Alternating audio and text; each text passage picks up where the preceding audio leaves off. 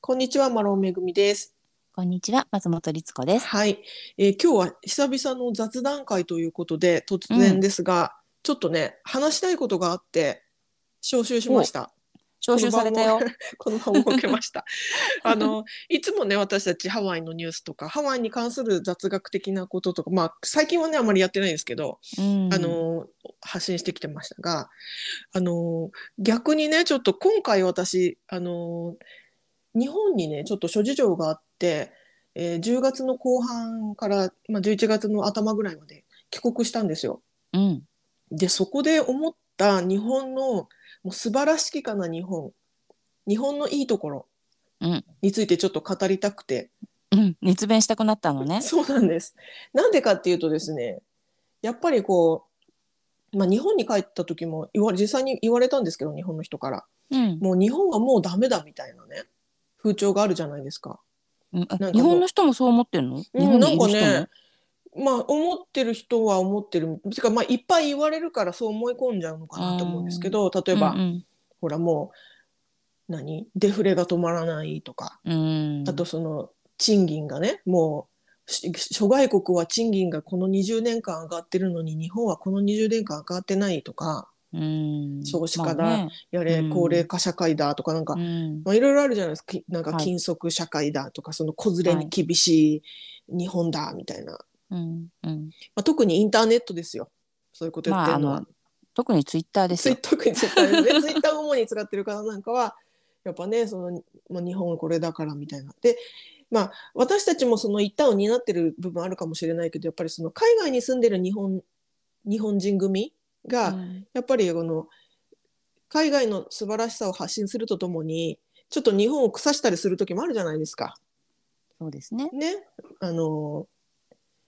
まあ、なるべくしないように気をつけてはいるけれども私なんかは、うん、でもやっぱそういう時があるのかもしれないなんかうん、うんこれだから、日本はダメだよみたいなね、うん、でも私ね今回そのもう実にもう丸3年ぶりに日本に帰ったんですようん、うん、でえっ、とまあ、パンデミックがあったからなかなか日本に帰れなかったっていうのとあと私自身に妊娠出産を経て帰るタイミングがもうずっとなかったんですねだから今回うん3年ぶりに日本に帰国したのと、プラスその子連れでの日本っていうのが初めてだった、子連れ飛行機も初めてだったんだけど、子連れ日本も初めてで、で私もそういう意味ではそのインターネットにちょっとこう影響を受けちゃった部分があってあ日本に行ったらなんかベビーカーでねあの公共交通機関とか乗ったら怒られるのかなとかちょっと身構えながら行った部分があったんですよ日本に。はい、えどんななんだろうみたいなね感じで行ったんですけども結果から言うとうん、 もう日本最高でしかないなって思って帰ってきました。素晴らしいね。いや本当に日本は素晴らしいもう素晴らしい国だなと思ってうん、で特にその3年ぶりなわけですよね。うで、ん、はい、要はパンデミック以以後ウィズコロナの日本も初めてだし、えーこの3年間でやっぱねすごく進化してるなって私は感じたんですよね。ううん、ん例えば、例えばあの律子さんも私も海外にあのアメリカに住んで長いから日本のご飯が美味しいとかうん、コンビニが素晴らしいとかはもう、うんとっくにもう10も承知じゃないですか。もうぜもう圧倒的ですよ。うん、日本のコンビニとか日本のサービス業の方たちの手厚さとかねうん、だからそういったものはもう知ってるうんって感じ、うあん素晴らしいですよ 素晴らしいんだけども、うんただね私がね今回一番すごいなと思ったのはまずねトイレうん、トイレですよあのねうん、いやえトイレって感じですけど、はい。まずね行くトイレ行くトイレ全部ウォシュレットああ。公衆トイレとかも全部、うんうんあの私があのもちろんこれ私があの行ったところに限りですから日本のね全てのトイレがウォシュレットになってるとは言いませんけどもですし、まあ、私のあの滞在したのが東京の都市部だうかん、ら、うんあの東京の都市部限定の話にはなってしまうんだけどもでも例えば駅のトイレとかお店のトイレとか全部ウォシュレット付きでした。そっか、うんまあ、そうかもね。うんううんあと一番びっくりしたのが私あの今回あの祖母のお墓参りに行ったんですよね。はい。で祖母のお墓がねあの埼玉県の所沢市にあるんですよだからうん私の家からはちょっと遠いんだけど、行ってそしたらそのね、あのーお墓の公衆トイレがあるわけですお墓もすあごはいはいい広いお墓なんですよ、だからその社務所みたいなところにトイレがあるのはもちろんなんだけど、お墓の中にもやっぱ公衆トイレがあるんですよねもう本当にそののトイレのみの建物っていうのがあるんだけど、もうそこもウォシュレットでした。それはすごいね。すそごいれはですよねいいお墓なんじゃないか。うんまあでも別に普通のお墓ですよあの普通のなんて言うんでしょう、う。こう、ね、区区画で区切ってあるお墓、うんうんうんうん。うんで駅の駅の要はいわゆる誰にも入れる公衆トイレもウォシュレットでもちろん綺麗うん便座もあったかい、ああ。で私はねこのね便座があったかいっていうことの素晴らしさを今回感じました よ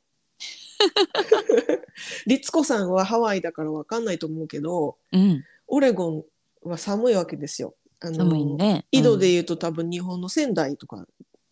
あーうん仙台でしたっけ宇うん都宮とかそのぐらい、まあでも東北うだね。うんんうん。まあそこよりはねそんな寒くないんだけど体感温度は、うん雪も降んないですしね、だけどあそっか。まあ普通に冬ですわ今うんうん。でねオレゴン帰ってきてもうね普通にトイレ座ったらお尻がヒャッて冷たくてヒャッてなって 何これってなってあ何これじゃないこっちが普通だったデフォルトだったと思っていやだから日本の便座の温かいのにもうお尻が慣れちゃって なるほど。もうお尻が甘やかされちゃってだからもう帰ってきてから1週間ぐらいは夫ともう私と2人でずっともうあ「日本のトイレが恋しいね」っつってににあ、そうなんだ。日本のビデが恋しいよっつってましたよも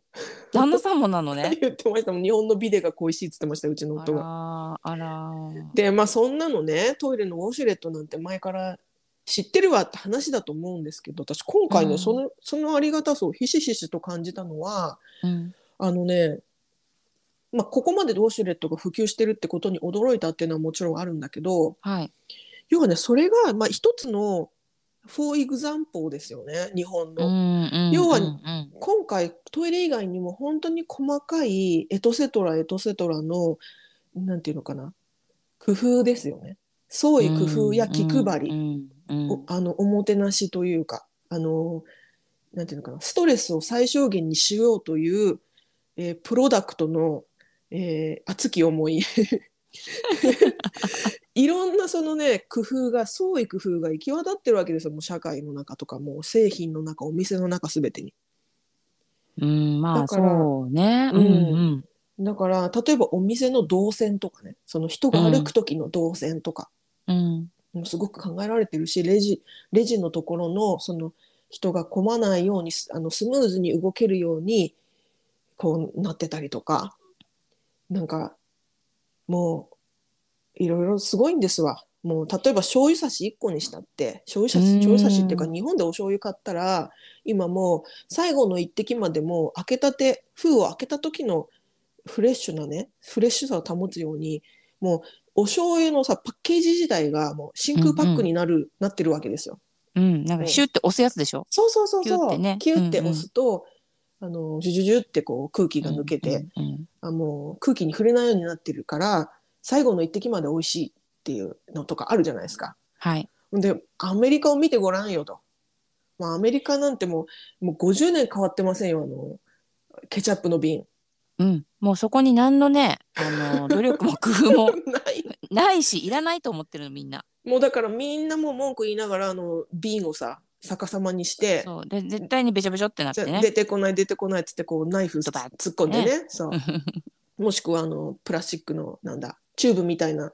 ケチャップだったら、絶対にブーって出て、ビシャってなるよねビシャってそのテーブルにも飛び散るみたいなね、うんもうそれがもう進化しないわけですよ一切。だけどもう日本はこの3年でも本当いろいろ進化してて特にそういうその生活に関する細かい工夫ですよね。うんそういったものが本当行き渡っていて、もう素晴らしいなと思いました。だから、あの、例えば100、100均とかにしたって、もうすごい進化なわけですよ。う。うんもう100均の中だけでのもう末端進化がすごいわけですよね。もうあの100均の中で全ての日用雑貨、まあ、全てとは言えないけど、まあ、ほとんどのものは揃っちゃうし、うんまあ、その中でも優劣、まあ、この製品はいいけどこれはダメみたいなのはねもしかしたらあのヘビーユーザーの方なんかは熟知してらっしゃるんでしょうけどもうんうん私なんかからするとさもうそもそもこんな便利グッズはないっていうものがいっぱい100円にある100均にあるわけですよ。例えはばいその、あのネギを切ってあの冷凍できるみたいな なんかそれあのあの分け木みたいなうあんの青ネギあ細いネるギねそううんそううんそれを小口切りにして、うんその容器に入れて、うんそれをもうその容器ごと冷凍庫に入れとくわけですよ。うんうんうんで使う時はネギって例えばちょっとなんかこううどんにかけたいなとかはいああのりトますッピングしたいなとかあるじゃないですか冷ややっこにトッピングしたいなとうんうんうんうんだから1本は使い切んないから1本を使い切るのは難しいんだけどそうやって冷凍して小口切りにして冷凍しといて、使う時だけ、使う分だけ出して使えばいいじゃんっていう発想の、うんうんうんうんうんそういうねその容器があるんですわ。専用なんだそのネギ専用のネギ容器なのネギ冷凍専用容器なのでその容器はその冷凍冷凍庫に入れとくんだけどでもパカッてあの片手で指一本でパカッて開けてシャッシャッて振りかけられるようにもなってるんですよ。あー便利要はタッパーでありテーブルの上に置いとくこう調味料みたいな容器なんです。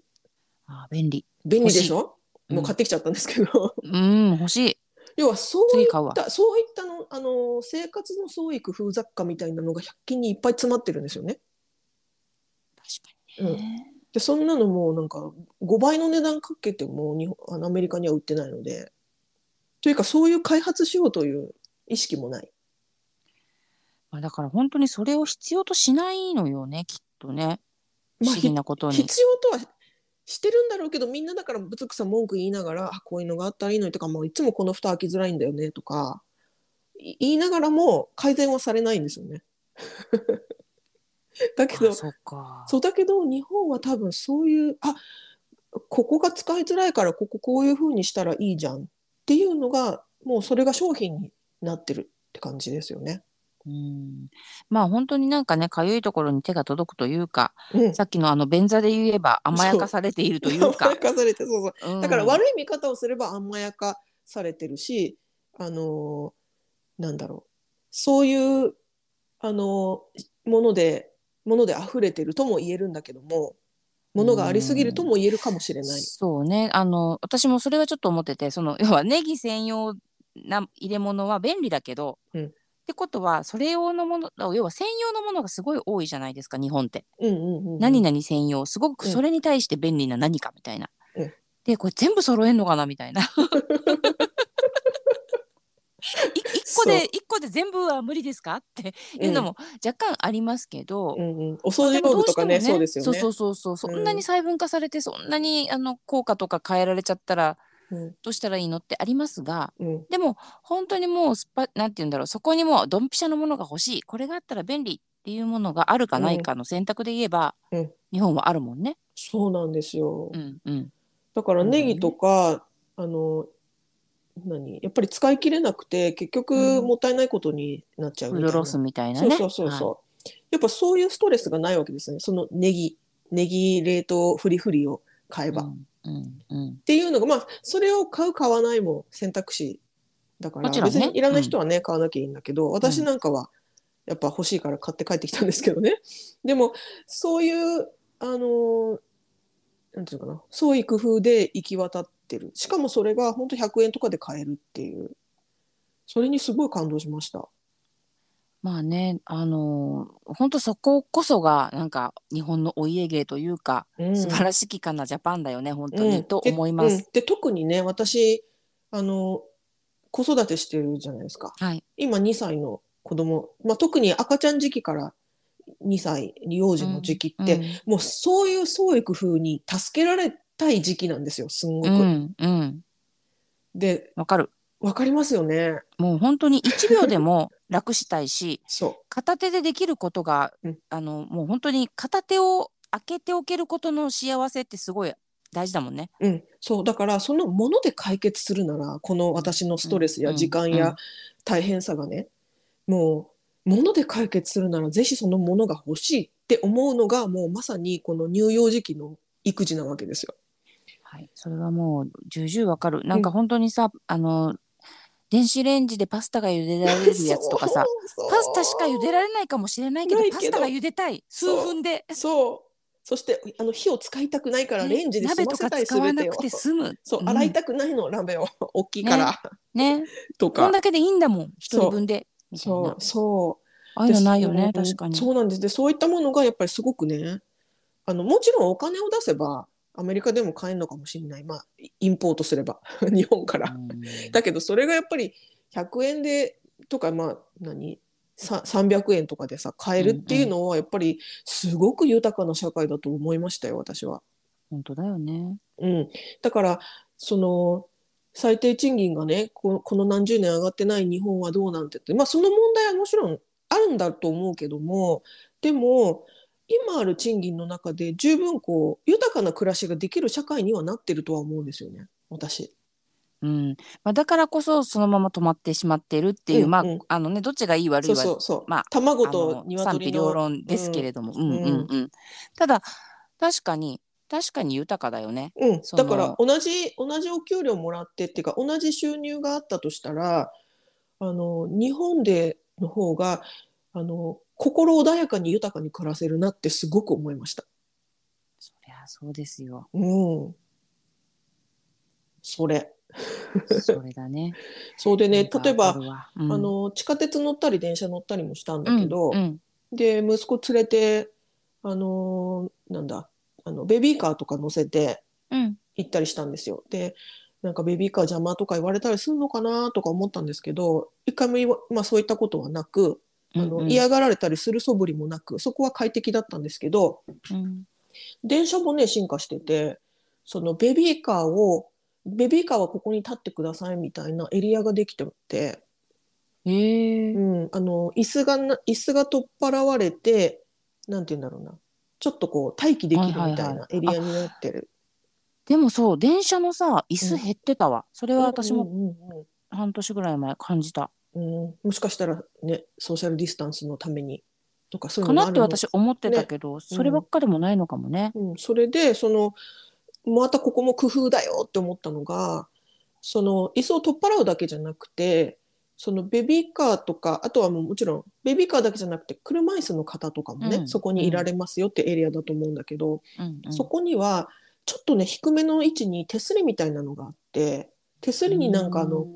なんていうのちょっとしたふかふかのクッションみたいについててそこにお尻乗っけられるようになってるんですようんへえだから椅子じゃない椅子じゃないからがっつり座りはできないんだけどちょっとこう体重をかけられるようになってるのね、でそれがめちゃめちゃありがたかったです私う、んなるほどね。うんもう本当にあの1から10まで本当かゆいところに手が届く逆に言うとさあアメリカをディスりたくはないけどうん、なんでこれ不必要にこの手すりこんな高いかなみたいなやつそう とそうかそう そう。あとトイレとかだとそれこそもうウォシュレット以前の問題でねあのここにトイレットペーパーの位置つけてたら取れないんですけどみたいなとこについてたりする時ありますよね。そうそうそうそうえこれ体むっちゃひねるのかなと そうか後ろについてたりとかね、うんトイレットペーパーうが。んあるよね。うんあとあのこれはあのいろんな理由があるからいいんだけどあの特に学校かなうん公共機関かなあのお手洗い入る時のあのいシートあるじゃん、なんてペペシートペーパーみたいななんて言ったらはいいいんですはいか、はいあの便座に紙置くみたいなので紙便の座に乗っけるやつ、ねそうそうはいアメリカだとそういうのがほとんどのとこあるんですけどそれが、そのさトイレの手洗うところ付近辺にあって個室の中にない時とかあるじゃん ありますよね先に取って一枚そう自そうそうそう分の取って入ってねみたいなやつですよね。入っちゃってから気づいた時のあの焦りよ、うんとかねない、うん、どうすんのってねありますよね。うん、確かにだからやっぱあんまりその、うん、至れり尽くせりではないことが多いかもねアメリカ。うん、至れり尽くせりの弊害っていうのももちろんあるとは思うんですけどね自分うで、んあのうんまあ、それこそ、まあ、甘やかされちゃうじゃないけど、そうね。うん、あのまあわかんないですけどねただ、あのやっぱね生活を豊かにするグッズがすごく多いし生活を豊かにしようっていう発想があるところが素晴らしいなってすごく思いましたね。そうですうね。んうんう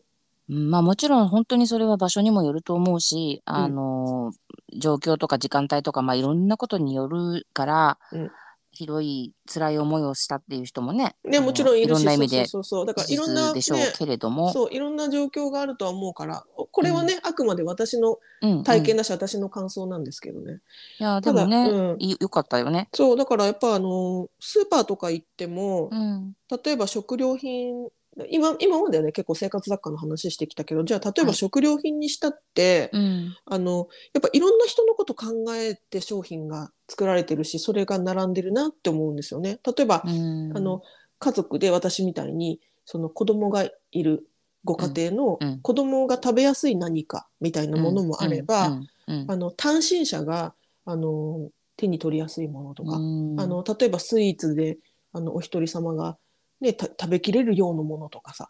そういうものがあるわけじゃないですかたくさあん。ります。うんあります。だけどアメリカってそもそも単身者のこと考えられてないですからね、うん食料品は。もう何も考えてない。ドーンって置いてある。うんドーンって。ね、肉とかももう絶対に一人じゃ食べきれない量しか売ってないし。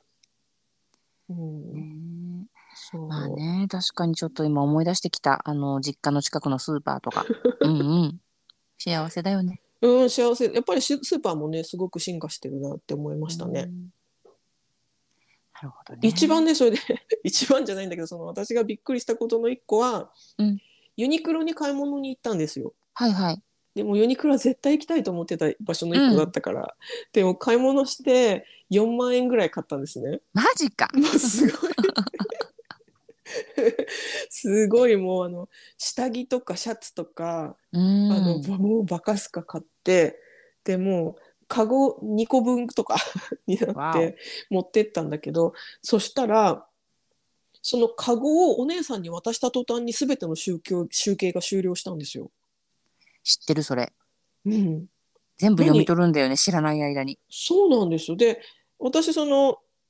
あの自分の番になってその窓口に行っ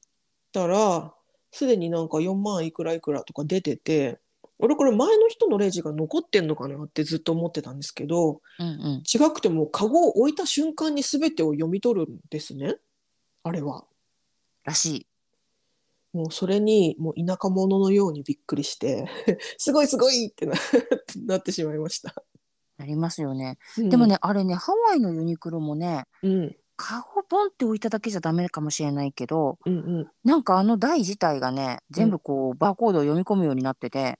あなんかじゃあユニクロさんの技術なのかな、うん、多分、多分、多分、すごいですねそんな気がするのよ。うんいやあれはすごいと思いましたねえ、うんほんと便利。本当便利、うん、うん、進だからそしてレジもし、ねそうやってね進化してるし、確かに。うん、なんかでもほんと進化しすぎて、すべてが進化しすぎて、うん全部に田舎者みたいに驚くよね。驚き自ま分すが。 はいなんか電車乗る時もあの P も、うんなんかいまだに「あーえいいのかな違う線から来たけど P」みたいなのとか、うんうんうんうん なんかありますよね。ちゃんとこれ、あの、P が言ったかな、今、みたいなそうそ。う微妙な時ありますよね。そうすごいこうカッペをカッペ風な自分をね、隠しきれないね。うん、それはあります。それは否めません。うん。やめませんよね。うん。あとあの皆さんが季節に応じたおしゃれをされている中でそれを忘れてしまった自分をが恥ずかしい とかね。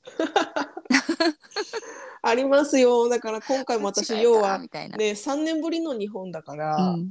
今何が流行ってて、いい要はこれがダサいとかもわかんないわけですよね。はいはい。え、それはなんか3年前ぐらいに流行ったやつで今はもう誰も着てませんみたいなのとか多分してたと思いますよ。自分では気づかんけど。もう全然してるでしょうんうん、全然してるもん私も。だからすいませんっていう。本当にもうなんか真冬なのに真っ白のなんか朝のバッグみ たいなそういうことですよ。季節感がだってこれしか持ってないそう季節感と か忘れてたみたういな。ん。まあね多分本当にだからいろんな意味でこう豊かだしうん。そのね季節の変わり目も含めていろいろこうコーディネートしたり、うん居心地よく可愛らしくみたいなねうん。工夫もいっぱいあるし、はい。うん、やっぱありとね、日こ本れは楽しいね、あの、うん、日本楽しい。あとね、これは本当に私がたまたま出会った人たちがそうだっただけかもしれませんが、うん私のあくまで個人の感想ですけど、うんあのね、接客する人たちが、すごくねあの感じが良くなったなって感じたんですよね。あ、よくなったんだ、前より。うん、うん、前よりうー、んなんかあの日本の接客って素晴らしいっていうのは前から私たちは知ってるじゃないですか。うん。もう本当に至れり尽くせりというか、はい細かい気配りがね。だけど、一方その細かい気配りが要求されすぎる社会だから、あの、辛い感じも同時にあった気がしてたんですよ。うんうんあの、なんだろう。あの、マニュアルに沿ってや、やら、やってる人の、なんかこう、負の感じを受うん。けちゃうみたいな。あー。うんうんうんうん。うん、時もあったんだけど今回日本で私が接客例えばあのそのユニクロのレジの方しかり えユニクロの洋服を畳んでる方しかりユニクロに限らずですけど、どこでもなんだけど、あのラーメン屋さんとかでも、あのースーパーの人とかでもなんだけど、うんなんかねすごく接客を楽しんでやってる感じがすごしてすごくいいなって思うことが多かったですね。うーんなるほどね。うん、なんかこうあの生き生きと働いてる人が多かったなっていう印象でした。うん、なるほどね。もしかしたらでも、まあ、たまたまめぐみちゃんがね、あの、行ったところの人たちだけ、だけというか、がた、みんなそうだったっていうのもあるかもしれないのと、うん私はちょっと思ったのは、めぐみちゃんがうん、そういう目線だったのかもしれないなとも思う。なんうんか久しぶりの日本だし、うんで、やっぱり子供を連れての初めての日本だし、うんなんか、めぐみちゃん自身がそういう、あの、生き生きと接客される対象だったんじゃないなん かそうなんですかね。うん、なんか、温かく迎え入れられる何かがあったのかもよ、めぐみちゃん自身に。そうなのかな。まあだとしたら私のおかげですかね って感じだけ ど、でもまあ勝手になんかこうストーリーをつけるのであればもしかしたらあのいろんなねコロナ禍とかいろんなやっぱ辛い時期を経て皆さんこう、うんなんか自分の仕事に誇りを持ったり、うんうんうんあの逆にモテないならやめたりとか、なんうんうかんそういうことがあったりしたのかなとか勝手に考えたりしましたけどもね。なるほどね。うん、わかんないですけど。うんでもそうです。ね。まあ、あのーいい意味で私もそのアメリカに住んでることで鈍感力が身についてるので、あの嫌なことを見ていないというか、気にしていないという面もあるとは思いますう。んうんうん。うん、そこは確かにバイアスとしてあるかもしれない。なんか例えば、うん私あの日本人の女性にしては身長が大きいんですね170センチぐらいあるし はい。最近はもう横幅も出てきてます からいやいやいやいや。かなりあの 存在感のあるというか重重圧感のある見た目になってるからそういう意味ではこうあのなんていうのかな言い方選ばないで言うとバカにされづらい見た目なのかもしれない。あよく言いますもんねなんかやっぱ小柄の細身の女性とかはこう駅でね肩バーンってぶつかられたりーするとかあー、なんかニュースとか見ますね。ね、そうういえん、ば。でも私そういうの一回もないし 今回もこんなでっかい女が ベビーカーを押しててもただたまたまそれはねちって言われづらかったってだけの話かもしれないですけども ね。いやーまあでも、まあ、あとはほらそれこそさやっぱりとはいえその状態であのラッシュのラッシュ時とかには行かないじゃないですか。そうですね一応ラッシュは避けていきましたけどもね。まあ、そういうのもまあいろいろ要因はあると思うんだけどでも、あの私は3年ぶりの日本がめぐみちゃんにとってとても素晴らしいところだったことが嬉しいよ。うん本当にだから私別にね。何でも日本代表でもないけど。 そうだからやっぱりね日本ああなんか日本いいなって思って帰ってきたんですよね、で実はねちょっと体調私も体調崩したりあー息子も あの体調崩したりして病院に行く機会が何回かあったんですよ日本うんで、うんうんうんそういう時ももちろん私たち健康保険料払ってないですから健康保険がない状態で行くわけですね、だから自費で全て支払いますっていうことで行くんだけど、うんそうするともうめちゃめちゃ恐縮されちゃってあうのんうんお医者さんもあの「ちょっとこれでも自費だと高い薬なんだよなどうしよう」とかあー「いやうんうんいやどうしようも何もあの 出してもらわないと困るから出してください」って感じなんだけどあのなんかそういうのが、まあ、そういう気遣いもありがとうだしいあの調剤薬局行ってもあ保険ないんですかすいません」みたいな感じ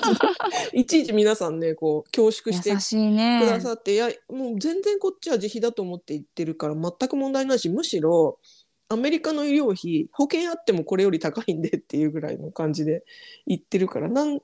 私としては全く問題ないんだけど逆にねすごく恐縮してもらったりしてあなんかこうやって要要は払う人のことをね考えて皆さんお仕事されてるっていうのも素晴らしいなって思いましたね。その感覚はないもんね。うん、こあうん、まあ、ある人もいるかもしれないけど、うんうん薄いあんまり感じないわ薄いと思いますよ。ううんんうんうんいくらいくらですって感じなうんんでうね、んうんなるほどね。はい。なので、あの、今ね、日本に暮らしている方もいろんな状況あると思いますが、本当素晴らしい国だと思うので、うんあの、それはだけはお伝えしたいです。なんか聞いてたら私も日本帰りたくなりました。うん、そうまあもちろんねいろんな事件あってどんどんあのもちろんせ世界中ねどこでも等しくやっぱり危険が起きる時は起きますよっていうのは大前提だけど、うんそれでもねやっぱりね子供が下校をね徒歩で大人なしでできる国っていうのは本当素晴らしいですよ。うんうん、ね。本当、うん、だからそういう日本をねもう守っていきたいうん。私には何もできないけどうん なんかすっごいも う、ま、守りたいね。守りたいです、本当に。ね。うん、日本に恩返ししたい、いつか。うん。うん。はい。という雑談会でございました。はい。もうなんか私たちの日本への 愛が止まらなくなっておりますが。 はい。じゃあね、キリがないんで、この辺でということで。は。はいい。ありがとうございます。素敵な話をシェアしてくれい、て。えいえいえ、皆さんもね、ぜひ何かこういうことあったよみたいになったら、ぜひコメント欄にお書きいただけると嬉しいです。ね。シはいェアし合いましょう。シェアしてください。はい。はい。では、ありがとうございました。ははい。どうもありがとうございました。い、さようなら。さようなら。